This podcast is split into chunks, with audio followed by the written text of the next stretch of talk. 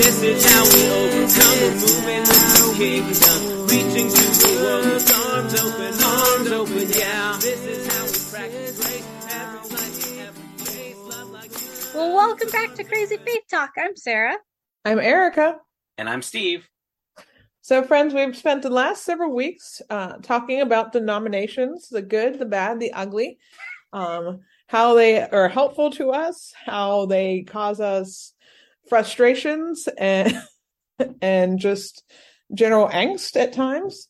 And so today we're going to be wrapping up this series. So where exactly are we taking this final episode today? Well, maybe in the interest of not ending in the depression place of we keep fighting and squabbling and splintering, to say, okay, make the positive case for why do we stick with this? I know it's an old joke and I used it earlier, but I honestly, on a lot of my ecclesiology comes from that joke of Woody Allen's about the guy goes to the psychiatrist and says, my wife thinks she's a chicken. The psychiatrist says, have you thought about having her committed? And he goes, I would, but I need the eggs. And that, like, why do we keep staying in these structures called denominations when they can force us to do things we don't want, or they can leave us hanging when we want something, or we split over things?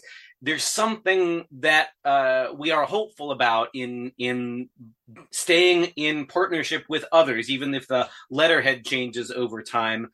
So for us to spend some time talking about what is it that keeps each of us in church bodies, whatever they are, and how they might change, but that as opposed to going off and being hermits in a cave somewhere, or starting your own independent chapels or something like that. Here we are, representatives of denominational ministry. What gives us hope? Why do we stay in it? So for me, religion has to be a communal thing. Mm-hmm. That it is only in community that I can worship God and also learn about God, because I feel like when I do that too much in the vacuum, too much by myself, I might get a notion in my head that is not from God, and I don't want to make that become orthodox for me.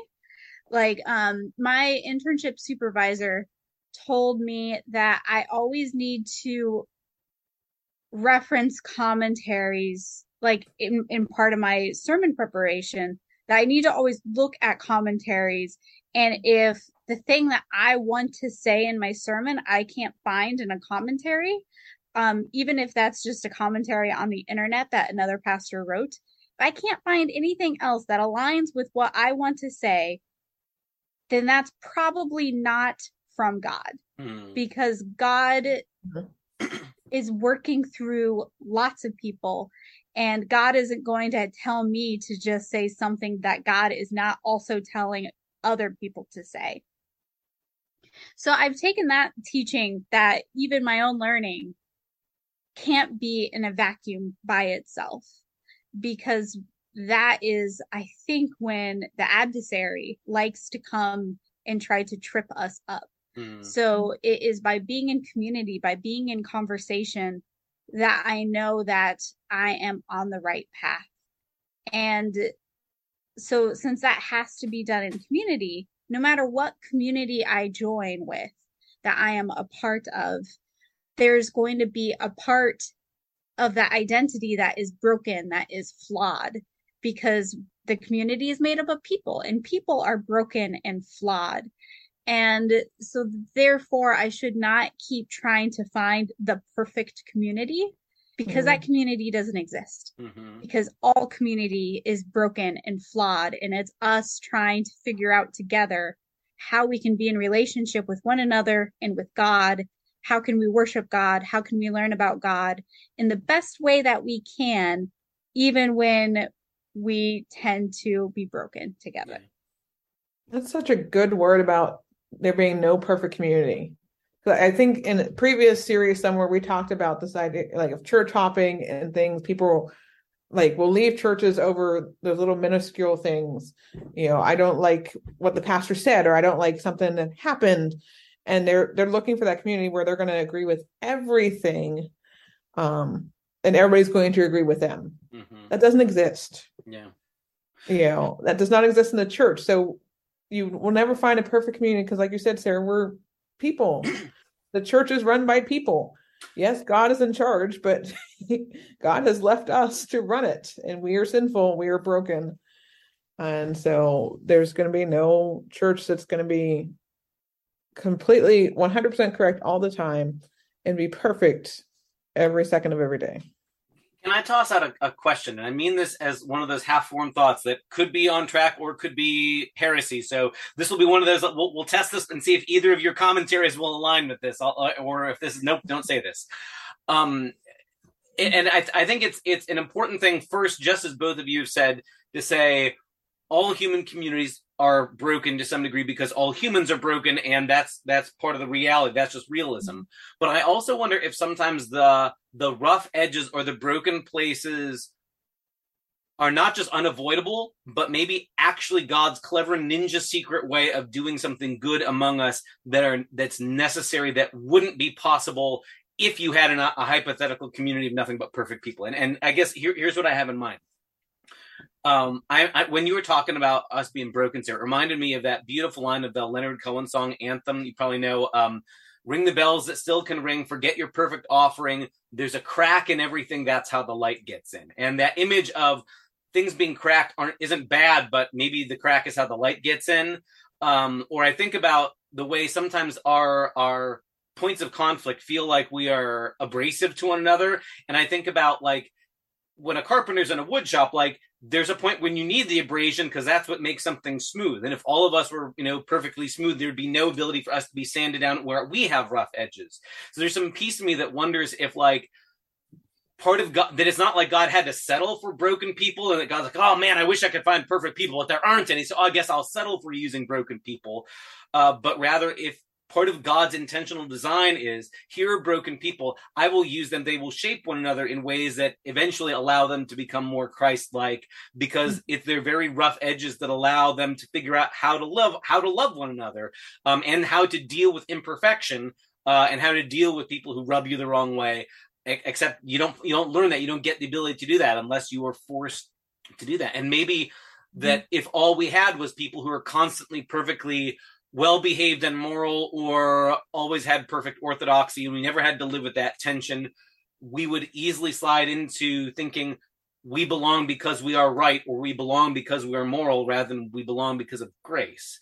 So I guess I wonder whether this idea of church as broken isn't a flaw, but a design feature. And this is where this may be a heresy, or this might be honest. I will toss this out for your thoughts or your rocks. I think that is very true, right? Because it's only in discomfort will we change and grow. Mm-hmm. And I certainly think that God wants us to grow. So if you're in a community where you're too comfortable, where everybody's getting along, everybody's thinking the same, I don't think that there's going to be any change. There's not going to be any growth because you don't see a need for change. There is a quote that I really like that I wish a religious person said, like a real religious person said. Please don't tell me it's a Nickelback quote. No, it's a Legend of Korra. Oh, okay, well, fair enough. From the Nickelodeon show. It's not even from the Last Airbender, which I think was a better cartoon. But no, it's from the sequel, which was good, but just not as good. And this quote comes from Avatar Aang. And he says, when we hit our lowest point, we are open to the greatest change. And, I think that's so true. And, I've certainly been part of communities where something just fundamental has like rocked the whole community. And it's often in those moments that there is the opportunity for the greatest amount of change. That doesn't mean that necessarily that the community is going to change, but they at least have now that opportunity. Mm-hmm. And I am seeing that as I do more transition work in my synod with helping congregations transition from one pastor to another, that is often the catalyst of a pastor leaving that is the moment that that community is going to be open to the greatest amount of change, because like this big person in their life, the big part of their community is now gone. And now they have a lot of decisions to make about what direction do they want to go in? What is the next what kind of pastor do they want to call? Like, what do they want their focus and their passion and their energy to be?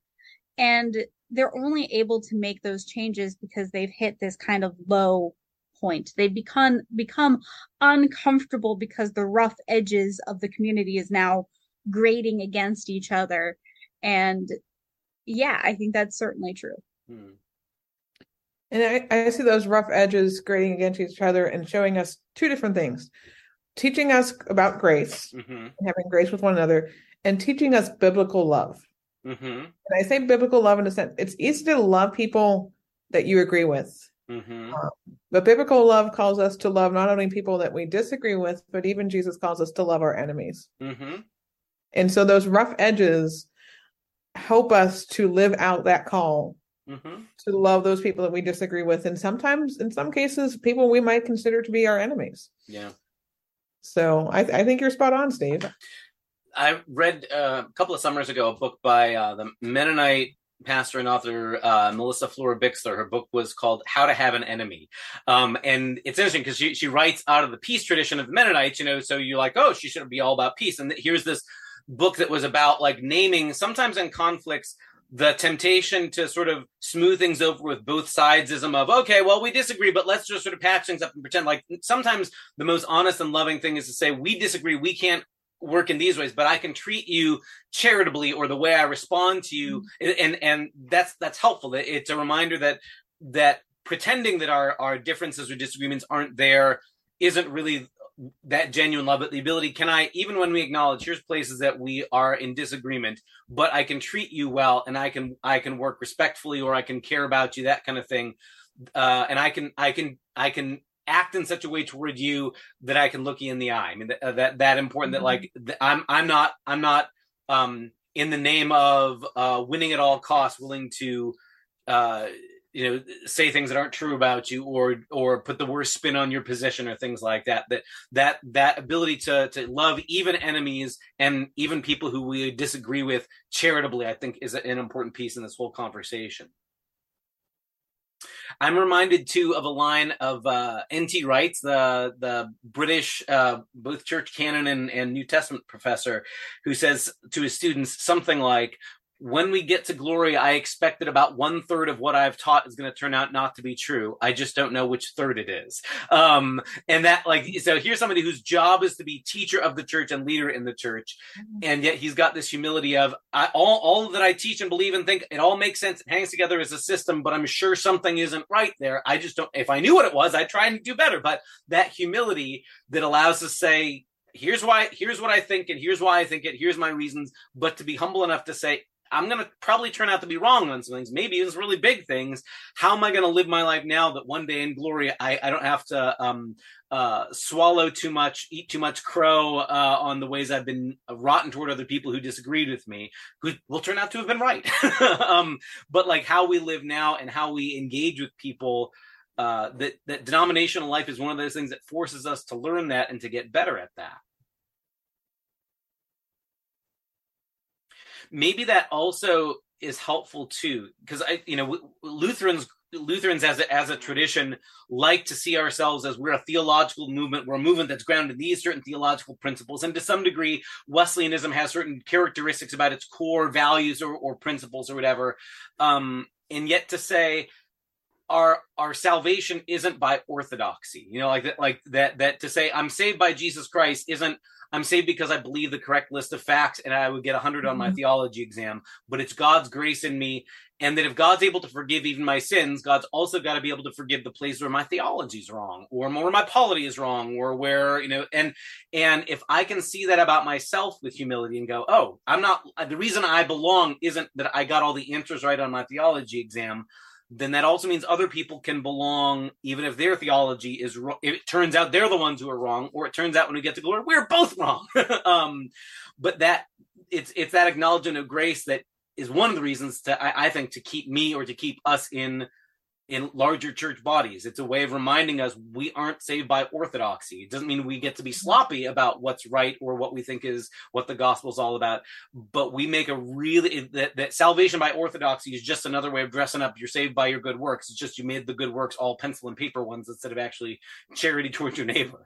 I find that notion of grace so important. And I think that for me, it was because I grew up with Southern Baptist grandparents who were my main religious influences in my life.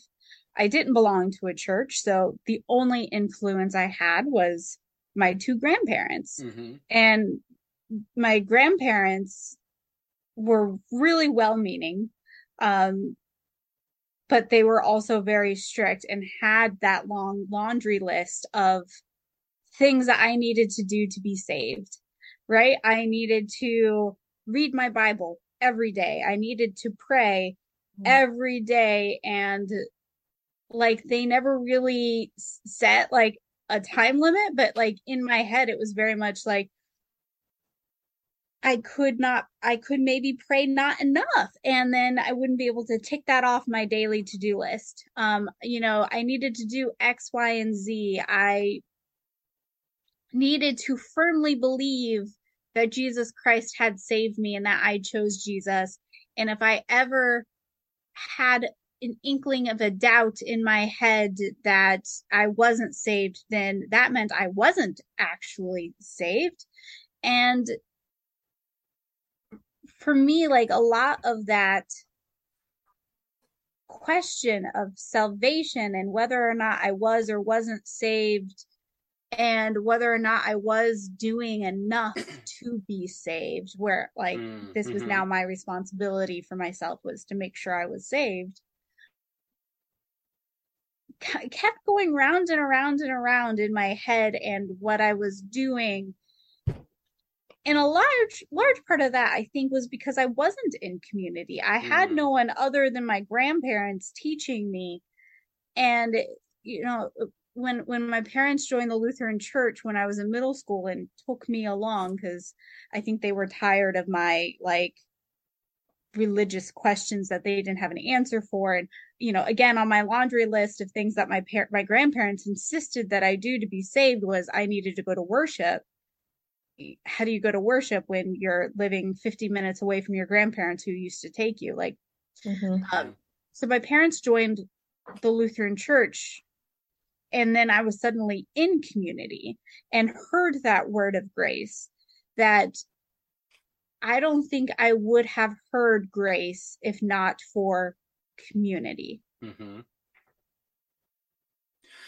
It's interesting to me, too, as you mentioned that, and that sort of erring on the side of grace or leaning on the side of grace in our life together. I can remember...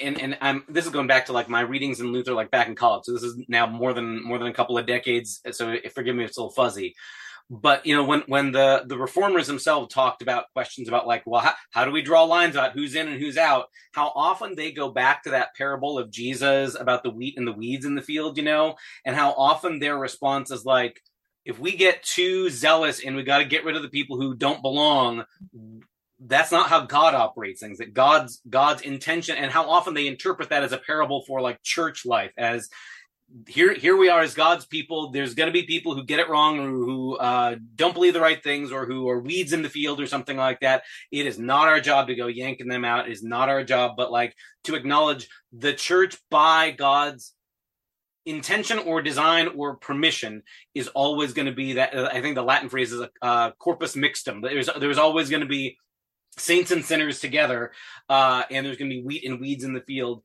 and that we do a lot more damage than we realize, and almost always more damage than good when we start weeding out people who we don't think belong. And that it's that sticks in my head is like, I'm not sure that that's really what Matthew has in mind when he tells that story, or Jesus had in mind. I'm not sure he's nearly so interested in church polity as, you know, later theologians are. But it doesn't seem like it's a bad reading or a bad conclusion to draw that, yeah, we should probably be real careful about deciding you're not sufficiently like me. So that's, you've got to be like, there's a strong leaning toward or a predisposition toward grace among people. because so often in the intention of making things pure, somebody who is a damaged or struggling grain of wheat gets destroyed. And also, I think we need to acknowledge that God can work through weeds. Yeah. Yeah. Right? Like, I think of this every year with my dandelions. Mm-hmm. You know, dandelions are the first weed to usually pop up and first flowers to come out.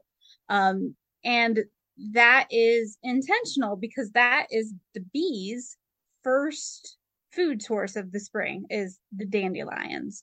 When nothing else is blooming, that's what the bees go to eat and to get like their first nutrients after the long winter. And so God works through those dandelions for the bees. And so I really resist the idea that I need to spray my lawn to get rid of dandelions because the dandelions are there on purpose. And I think that we need to have some of that grace in our churches too, that, you know, we might not like so-and-so in the church, but God is working through that person just as much as God is working through me or you or the person you do like that's over there. Yeah. You know, God works through the unexpected. Yeah. And that includes who we would identify as weeds. That's such a helpful point that at some point we might think, oh, I need to make grace for the people who aren't as productive as me. I'm good grass and they're a weed, only to discover, wait, it's not just that I should have permitted them, but God was actually doing something positive through them that I couldn't recognize at the time. And that's such a helpful recognition that there are folks, or it can be really tempting to be like, sorry, you don't belong, or you're not enough like me. All right, but I guess I'll allow you because I have to. But it could be all be that God's got something clever up the divine sleeve that God is doing through them that I can't recognize. And being able to take that bigger view to grant the benefit of the doubt that is God able to be working in things that I can't see at the moment. I guess that it's that sense of perspective that we kind of touched about a little bit in this series too, about how there have been times where things that were flashpoints that congregations or denominations couldn't agree with in one moment, and 100 years later they find, okay, it turns out we could actually find ways to partner, and things that kept us apart, a generation ago, we can now merge and become the ELCA or the UMC or whatever. And the things that, man, at one point would have kept us apart, and if we can look back and go, well, I didn't make things worse in the time when it was a flashpoint. At least I didn't burn bridges or prevent us from being able to collaborate. That's a helpful point too, and maybe helpful for us to look forward in the future. There's going to continue to be issues that folks disagree on and have troubles with. How do we conduct ourselves now that one day future me doesn't bite my tongue or wish, oh, I wish I hadn't been such a jerk back then? Are there other thoughts about things that are giving you hope for the future of a church that's fragmented, Erica? The fact that despite all the fragmentations that have happened in 2 centuries of the church, that the church is still there. Mm. She is broken, but she is still there. Mm-hmm. I believe it was Augustine who said, and pardon my language for this, the church is my mother, and she is a whore, is I believe the quote. Like the church has flirted with a lot of bad things in the past. But the church still exists. Mm-hmm. And so that means that the message of Jesus Christ, that's just one of those many examples for me that this is truth, mm-hmm. is that it has lasted 2,000 years. It has lasted through schisms and reunification. It has lasted through war and the evils that the church has perpetuated, and God's still at work in the world. Mm-hmm. And God continues to use the church to do that work, as flawed as we might be. Are there other points of hope for you, Sarah, that you would commend to folks as we wrap this series? I think that I just keep coming back to God works through the unexpected, mm-hmm. and the broken. And so God continues to work through the church, the denominations, the congregations, even as broken as we all are. But also, I just also keep coming back to the analogy of the weeds and the grass, and I would say don't spend too much time trying to figure out if you're weed or grass. Either way, God will work through you. And our definition of what is and is not weeds changes throughout times as to what plants we find useful and not useful. So, you know, I wouldn't worry too much about trying to figure out which one you are, because either way, God will use you. So thanks for being with us, everybody, on this marathon series over these late summer days and into the fall, looking at how we live in denominational structures, the heartaches and the hopes that they give us. We'll invite you to join us next time for new series and new conversations, but join us then here on Crazy Faith Talk. See y'all. Bye. This is